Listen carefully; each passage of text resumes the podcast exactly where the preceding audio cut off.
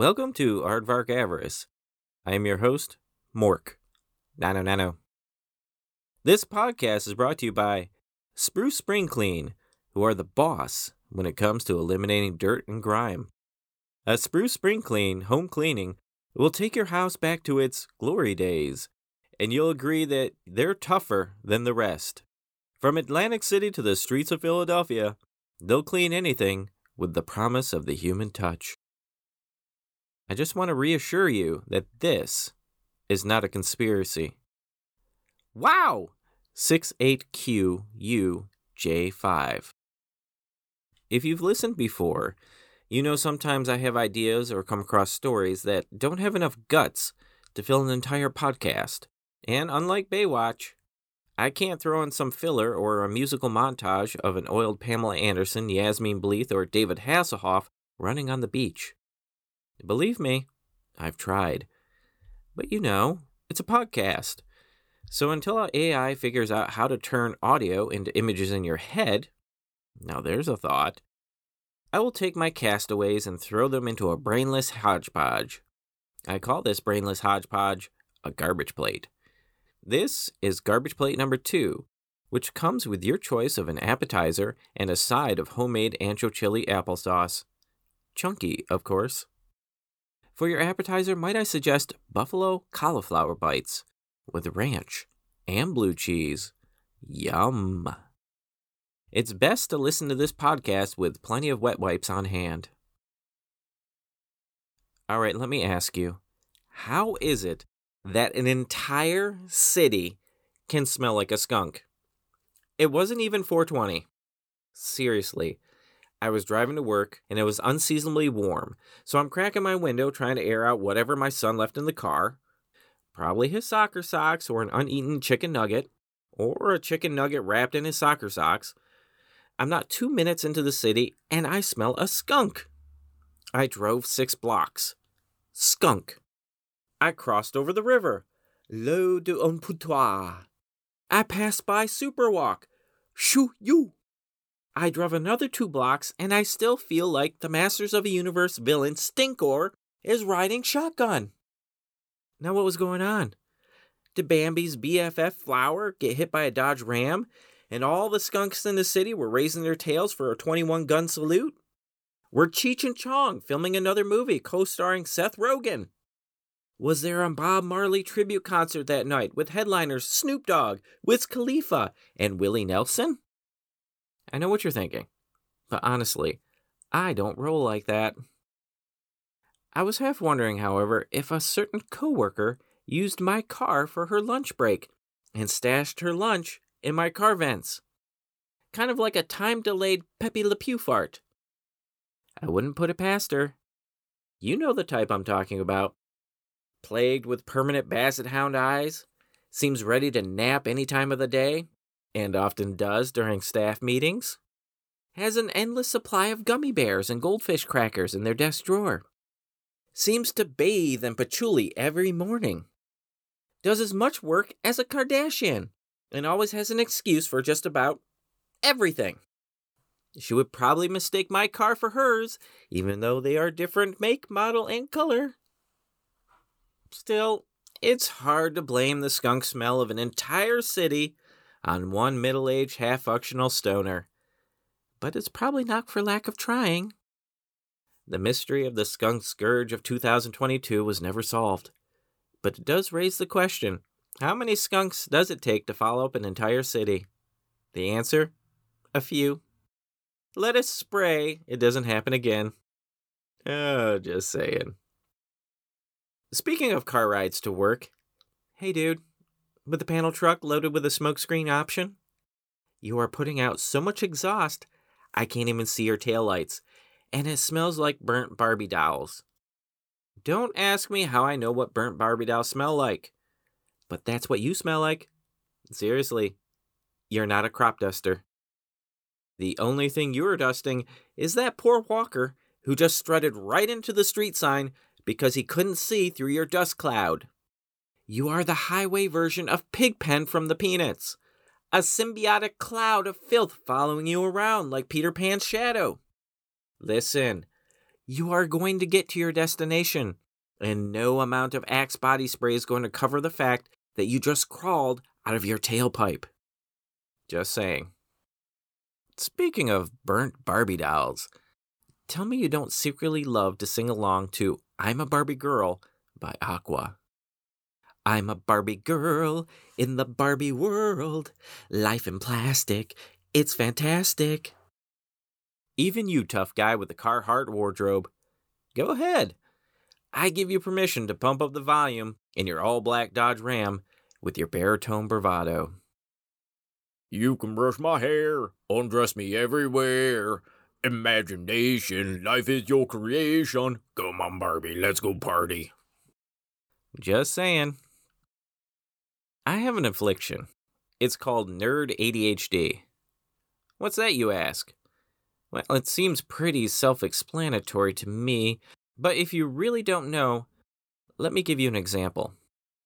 I was sitting at the breakfast table, fully intending to lay down some funny on my surface before slogging off to my real job. An idea came to me for the podcast in between sips of chai. My idea wasn't the funniest thing in the whole world, like Jack Black's The Greatest Song in the Whole World. This is not the greatest podcast in the world. This is just a tribute. You weren't going to wet yourself afterward, but it was probably worth a chuckle, and sometimes that's all you need.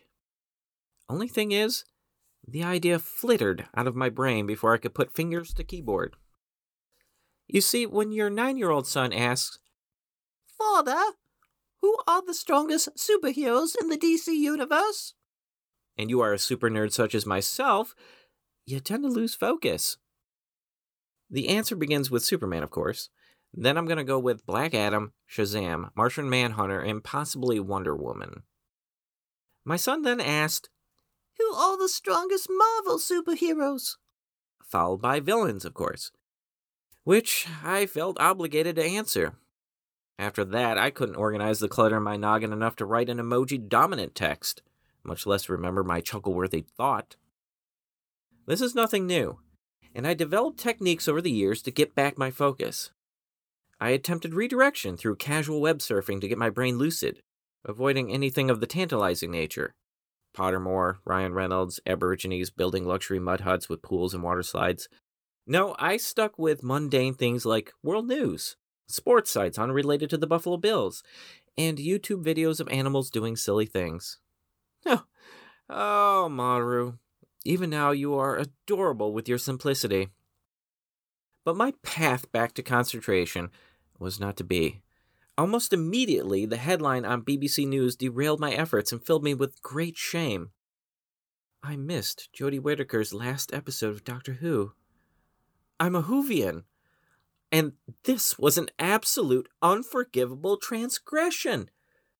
I felt like I should have done something to cleanse me of this sin, like fasting, self-flagellation, or forcing myself to watch anything with Ryan Seacrest. Of course, my brain went wonky again, and any possibility of getting back on track was doomed. Funny ideas, Tenacious D, superhero strongmen, Maru, Doctor Who, and Ryan Seacrest, all in a 10-minute span. Nerd ADHD. It's a curse. Speaking of which, spoilers, David Tennant is the Doctor again. What? Nerdgasm. Just saying. The surest way to corrupt youth is to instruct him to hold in higher esteem those who think alike than those who think differently. That was Friedrich Nietzsche from the series Great Ideas of Western Man. Nietzsche's always good for a quote. I do have to stop ragging on him, though. Okay, maybe just a little bit more.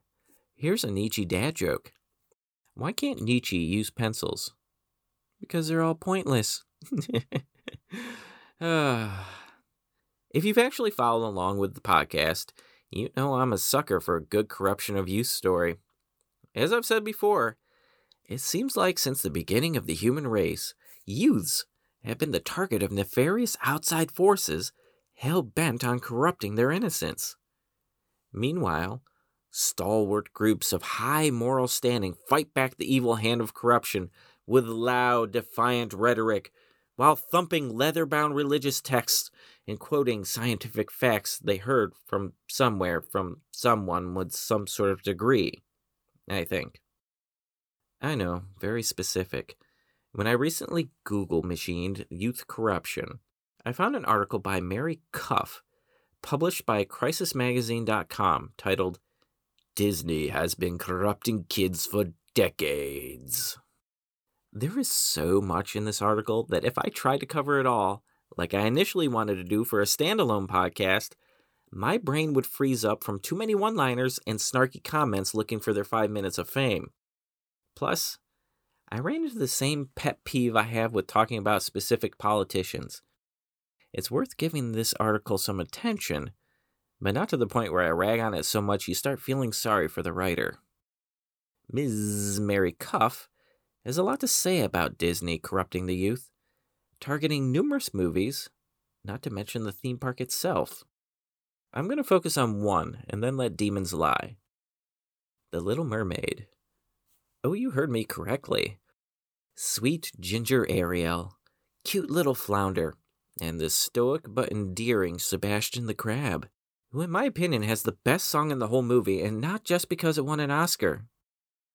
Under the sea, darling, it's better, down where it's wetter, take it from me. Oh, it's so catchy. Really, Mary Cuff? Really? You're going to hate on The Little Mermaid? Her biggest criticism is that Disney took a deeply religious story written by Hans Christian Andersen and turned it into a juvenile romantic fluff that validates teenagers unhappy with their bodies and wish to change them. First of all, if you want to use an example to decry corruption of youth, I'm not sure if you really want to go with Hans Christian Andersen. In his day, critics decried his work for doing exactly that, sending the wrong message to children, including The Little Mermaid. Apparently, Hans put too much fun in his stories and not enough education. For shame, Hans. For shame.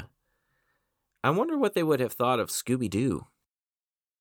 In addition, if there was anybody unhappy with their bodies, it was Hans.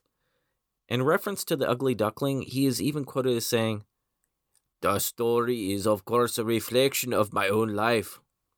Poor Hans. You've got a feel for the guy. I dare you to find a teenager that is 100% comfortable with their body. And is it that unrealistic to think a teenager would do anything for Gaga love? Romeo and Juliet? And of course Disney deviated from the original Little Mermaid. They wanted to create a movie for children.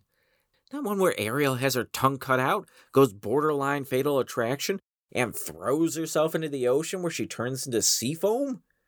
Does a ticket to that movie come with a therapy voucher? While Andersen intended The Little Mermaid to be a children's story, he admitted probably appealed more to adults.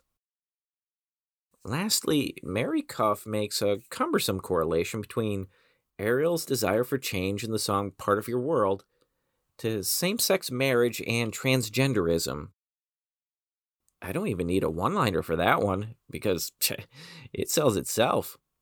However, given the plethora of evidence that Hans Christian Andersen struggled with sexual confusion, I can easily see him gazing out the window singing, "There would I walk, there would I run, if I could stay all day in the sun. Just you and me, and I could be part of your world." I apologize now if in some way my singing infiltrated your child's subconscious and corrupted them in any way. That was never my intent, beyond creating an insatiable compulsion to listen to my podcast. Just saying. Oops, I did it again. I had another idea that I intended to add to garbage plate number 2. There was a good half hour of time spent hashing it out in my head. Not while I was at my real job, of course, because I'm 100% focused on my real job when I'm at the office. It was in the bathroom at my office. I fully intended to jot down my awesome toilet epiphany to work on later. after work when somewhere between the commode and my office door, which is a casual meander of about 1.5 minutes, the whole thing leaked right out of my ears. But, as happens, the thought came flooding back to me at the most random and inappropriate time. I think I just described Robin Williams' life. So I was eating lunch in my coworker's office, sitting in one of those faux leather chairs that are comfortable enough for clients to sit in at ease for about a half hour, but then they encourage them to hit the road when they've overstayed their welcome. When lunch was over, I stood up to leave, and a nagging hamstring pull I suffered at the hands of my 9-year-old boy in an ill-timed jump tightened right up and had me walking like John Wayne. My hobbling and groans of pain defibrillated my hippocampus, and my original idea hit me. Inappropriate muscle pulls. I said this, too, out loud, in front of my coworker, while unbecomingly grasping and massaging my hamstring in the workplace.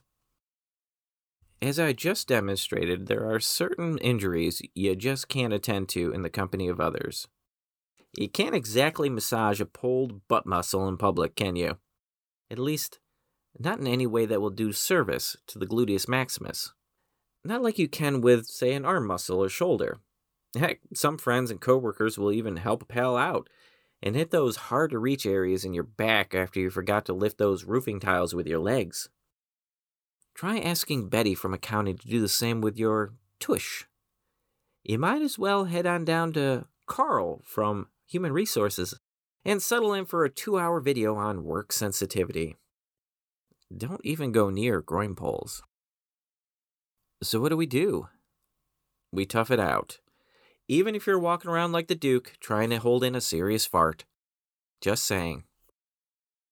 On that note, how do you have interactive sexual harassment training?